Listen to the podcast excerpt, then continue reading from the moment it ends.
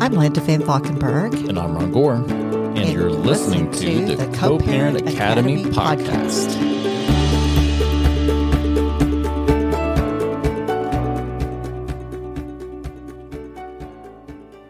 All right, Linda, we are doing our very first ever uh, StreamYard recording.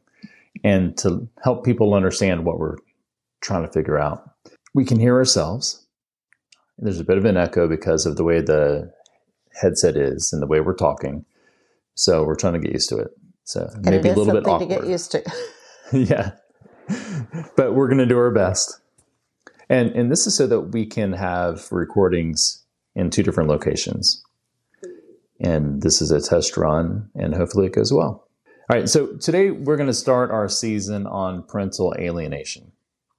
And parental alienation is pretty controversial. Uh, it's a concept that has existed under that name since the 80s. Uh, it's come under pretty fierce attack.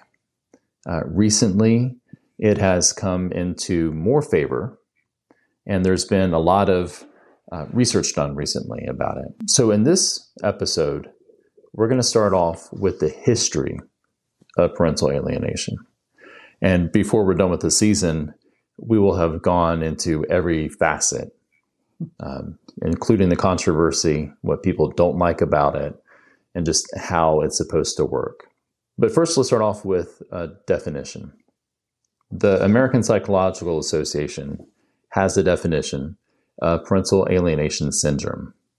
And that definition is a child's experience of being manipulated by one parent to turn against the other, the targeted parent, and resist contact with him or her. Now, this is something that can most typically happen in high conflict divorces, but alienation can occur at any time, even in even with intact parents families that are still married. Yeah, exactly. So, in this session, we're going to go into the history of parental alienation. And I was kind of surprised, Linda, to see that it goes back farther than just the 1980s. Me too. So, when you were in school, were you learning about parental alienation? Yes, when I was in my master's program, I definitely heard about Richard Gardner because that was from 83 to 86.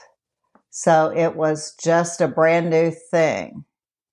Mm, right, because he came out with his concept, his term of parental alienation in 1985. Right. I saw some materials from uh, Dr. Bernet, um, who is a professor of, in the Department of Psychiatry at Vanderbilt. And he was talking about the fact that this concept of what we refer to now as parental alienation goes back to 1943 at least. And he was pointing to a book by a psychiatrist named David Levy and that book was called Maternal Overprotection. And he cited a quote from it. And that quote was The fathers adjusted with little or ineffective protest to the mother child monopoly. Mm-hmm. To these facts must be added the derogatory attitude of the child towards the father, which is in several instances fostered by the mother, thereby reducing the paternal influence to the lowest degree. So that is a version of parental alienation. And the focus there is on the maternal. And that was one of the big things that people didn't like about Gardner, is that it seemed to be misogynistic. That is true. And then in the 60s, Dr. Murray Bowen introduced the theory of triangulation. And that's something that I still use sometimes with the children these days to show them that uh, the model where you you know draw a, a, triangle and then the child's at the top and the parents at the bottom and i and i put a little squiggle on the line between the parents and show them that you know there's there's not great communication there anymore so you don't have to go through mom to get to dad or through dad to get to mom. You can just have a direct line between each of your parents. Oh, that's really helpful. Yeah. And in this way, he was talking about dysfunctional triangulation.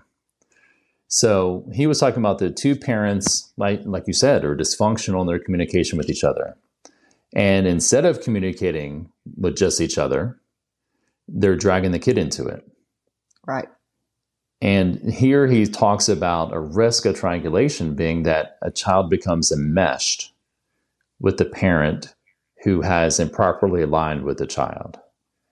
And so he would talk about a, a parent, whether it's the mother or the father, having what he called a cross generational coalition.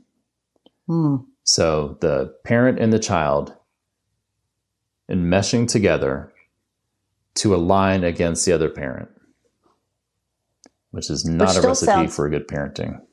Which still sounds a lot like what we can hear today. Oh, yeah. I mean, I think we see that all the time. And so in the 1970s, there was uh, an individual named Salvador Minuchin. And he talked about the same kind of cross generation, cross generational coalition. And he was talking about uh, what he referred to as a rigid triangle or a perverse triangle, which is the same thing as this triangulation. He Right. also referred to it as pathological triangle. And this is kind of interesting. He he referred to it as a covert alliance between the parent and child against the other parent. So bring making that kid a tool in the parental Mm. conflict. And then that gets us up to the 80s when you were being uh, taught about Mr. Gardner. Right. So when you first learned about this, uh, how was it being taught? Was it like, hey, here's this brand new theory that's coming out of the blue? Or was it, hey, here's this uh, controversial idea? What were they doing? Controversial idea. Yeah. And I had been a teacher and briefly a school counselor was was currently a school counselor. But I didn't do family systems because I wasn't doing therapy with parents and children. Mhm. And I definitely didn't do anything with court at that point. So I didn't realize there was any kind of resistance or refusal of a child to go with a parent. And so I, I didn't understand it really. I, I didn't have any basis in my experience to associate the theory with it. Once you got the education and you got into the court system, did you start to see something that seemed like what Gardner was talking about? I sure did. And then, you know, throughout the years, it seems like it's been something that is always assumed is happening in a case. But ironically, in many cases, the father's attorney might think it was happening to him, and the mother's attorney might think it was happening to her. And Right. it was just used as a weapon so many times. Right. So when you say it was assumed, you're not saying that you assumed it or the court No. assumed it. Each party assumed the other was doing it to them. Right. That's funny. Yeah, I mean, we do see that every time a parent has a conversation with a child, and and you find out about it later. The thought is, what inappropriate thing was said? Right. You know, what tone of voice was used? A parent can say the exact right thing, but have you know that look in their eye or that tone of their voice Right. and it just transforms it. All right, so then in the 1990s, there was a book by a man called Stanley Clawar and a person named Brynne Rivlin called Children Held Hostage. And this was actually an American Bar Association book. It was uh, sold by the ABA. And there they talk about programming and brainwashing. I'd never heard of this of- book. Oh, really? Yeah, I hadn't either. Yeah. So, programming was defined in their book as the formulation of a set or sets of directions based on a specific or general belief system targeted toward another in order to obtain some desired end or goal. So it seems like a very lawyerly thing to say, like unnecessarily wordy. and then for brainwashing, they define it as selection and application of particular techniques, procedures, and methods employed as a basis for inculcating the program. Again, unnecessary. I'm glad you said that. Yeah, no doubt. So basically, they're saying that one parent has this program that they're looking to get in place to hurt the other parent and alienate them. And then they brainwash the kid into participating in their program. Is how I take that. Right. Is that what you saw? Yeah. Yeah. So, I mean, I don't doubt that there's some programming and brainwashing. And as we get into a later episode in this season, and we talk about some of the behaviors that the alienating parent will engage in, we'll also talk about some studies they have about uh, you know the ability to implant false memories for example mm.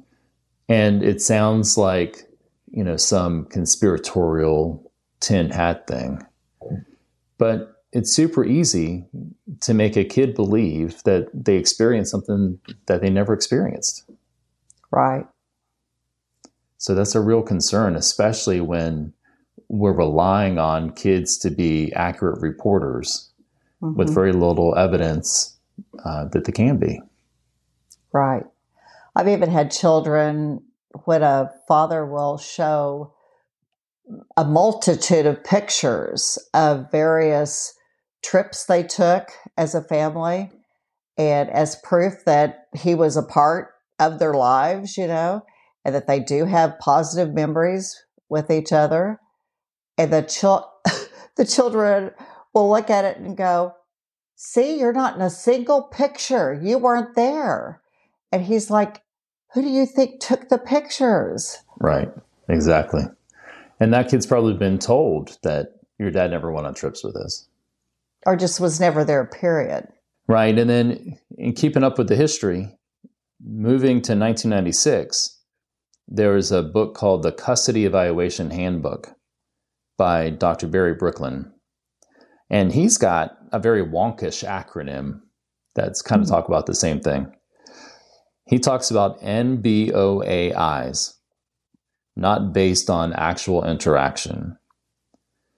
So basically, the child is being uh, induced to have these false memories or these false beliefs um, in order to alienate the other parent.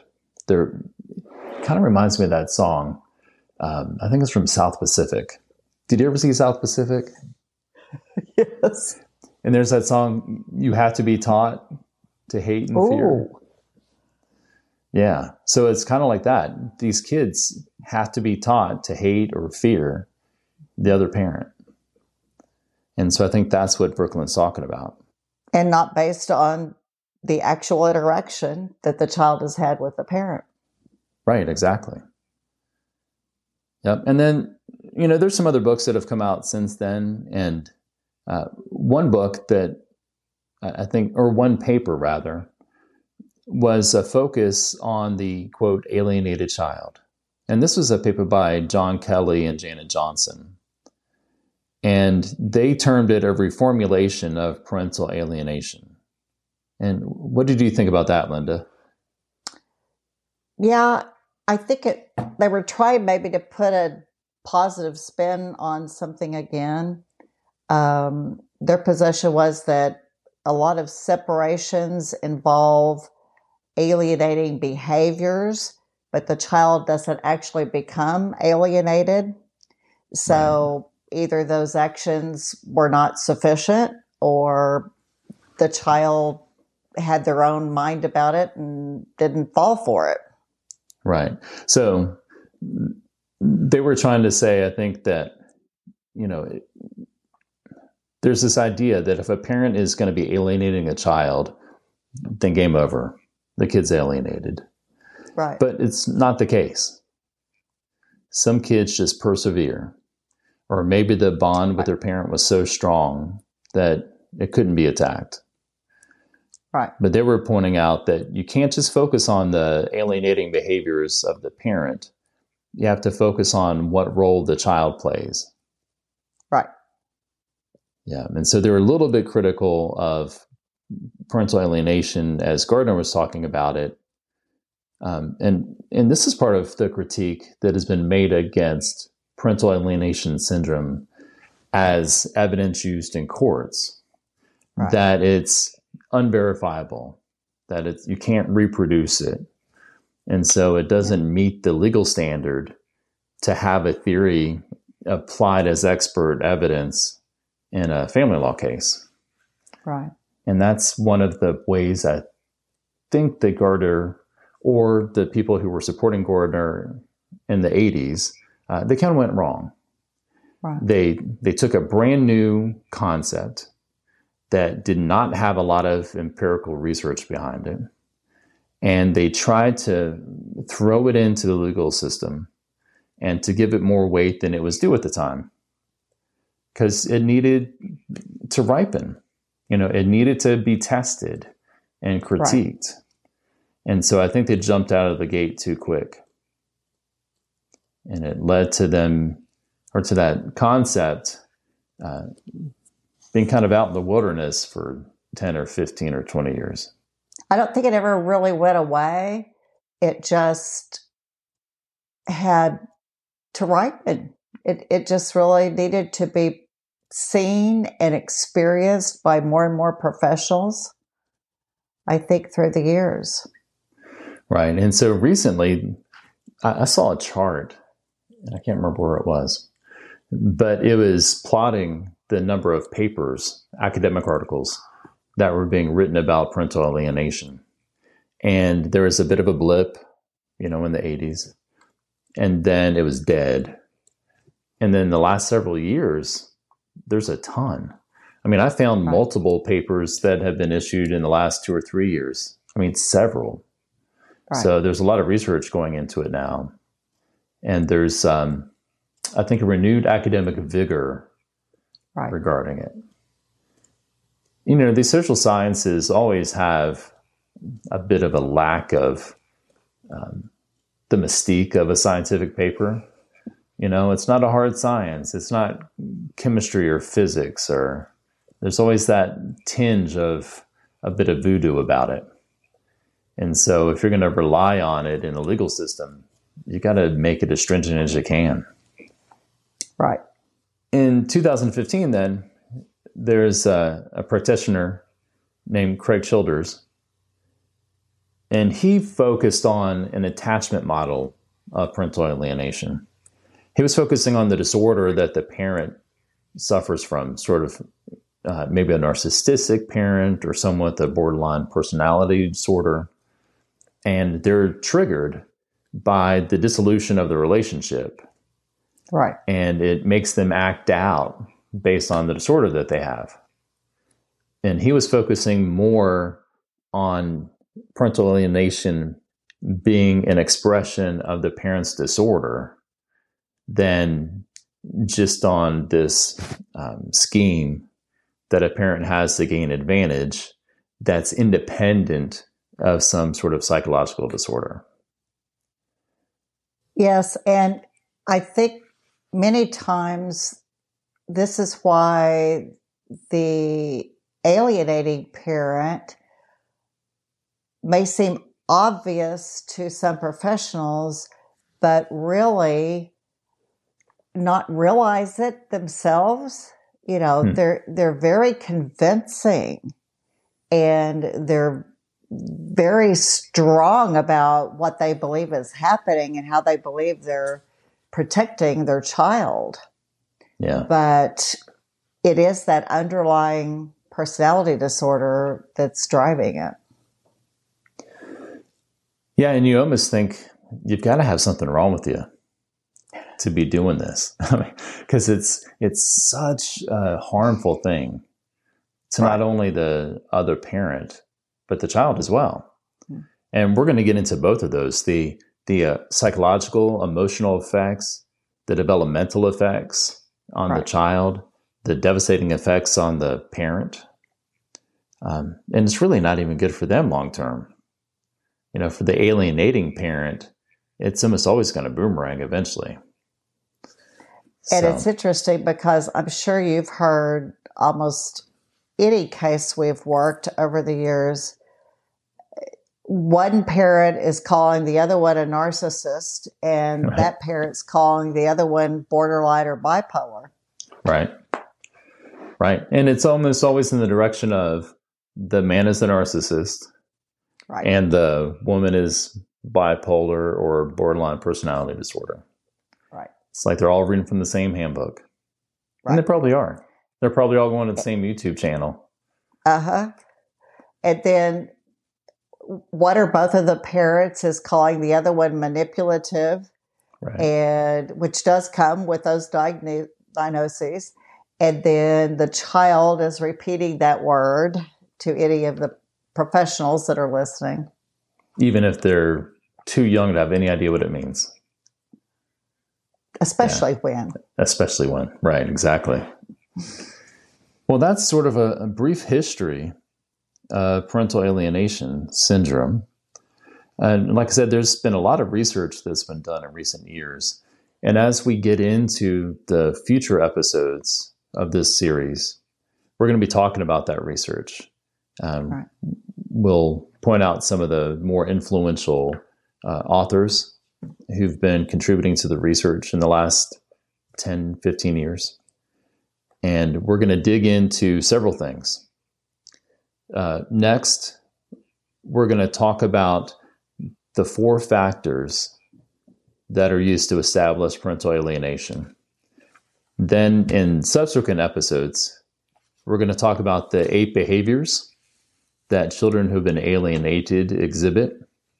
We're going to talk about the 17 main ways in which parents attempt to alienate. So there's 17, Boy, 17. main alienating. yeah. 17. That's a lot. Main alienating behaviors. Yeah. Then we're going to get into the negative effects on the kids and the parents. And we're going to talk about what a treatment plan looks like. How do you help a, a child who's been alienated? How do you help the parent who is the target? And how do you help the alienating parent? And then I think we'll wind up this season by talking about uh, a, a new development, I think, in this literature which is really starting to focus on parental alienation as a form of domestic abuse. And I think this is really where the future of parental alienation is headed. Because you can really map on to the Duluth Power and Control Wheel some of these alienating behaviors. And it just yeah. fits. When you They're stop thinking about yeah, when you stop thinking about domestic violence as just physical and you start thinking about it as power and control dynamics, there's no more powerful control than being able to mm. keep someone's child from them. And so I think that's where this is headed. Yes. All right. Quite a season we have. Many layers. Oh, yeah. This is I think it's going to be six or seven episodes. And um, hopefully, this technology is working. We're going to try to streamline it and make it work even better. And uh, we will talk to you, everybody, soon. Bye.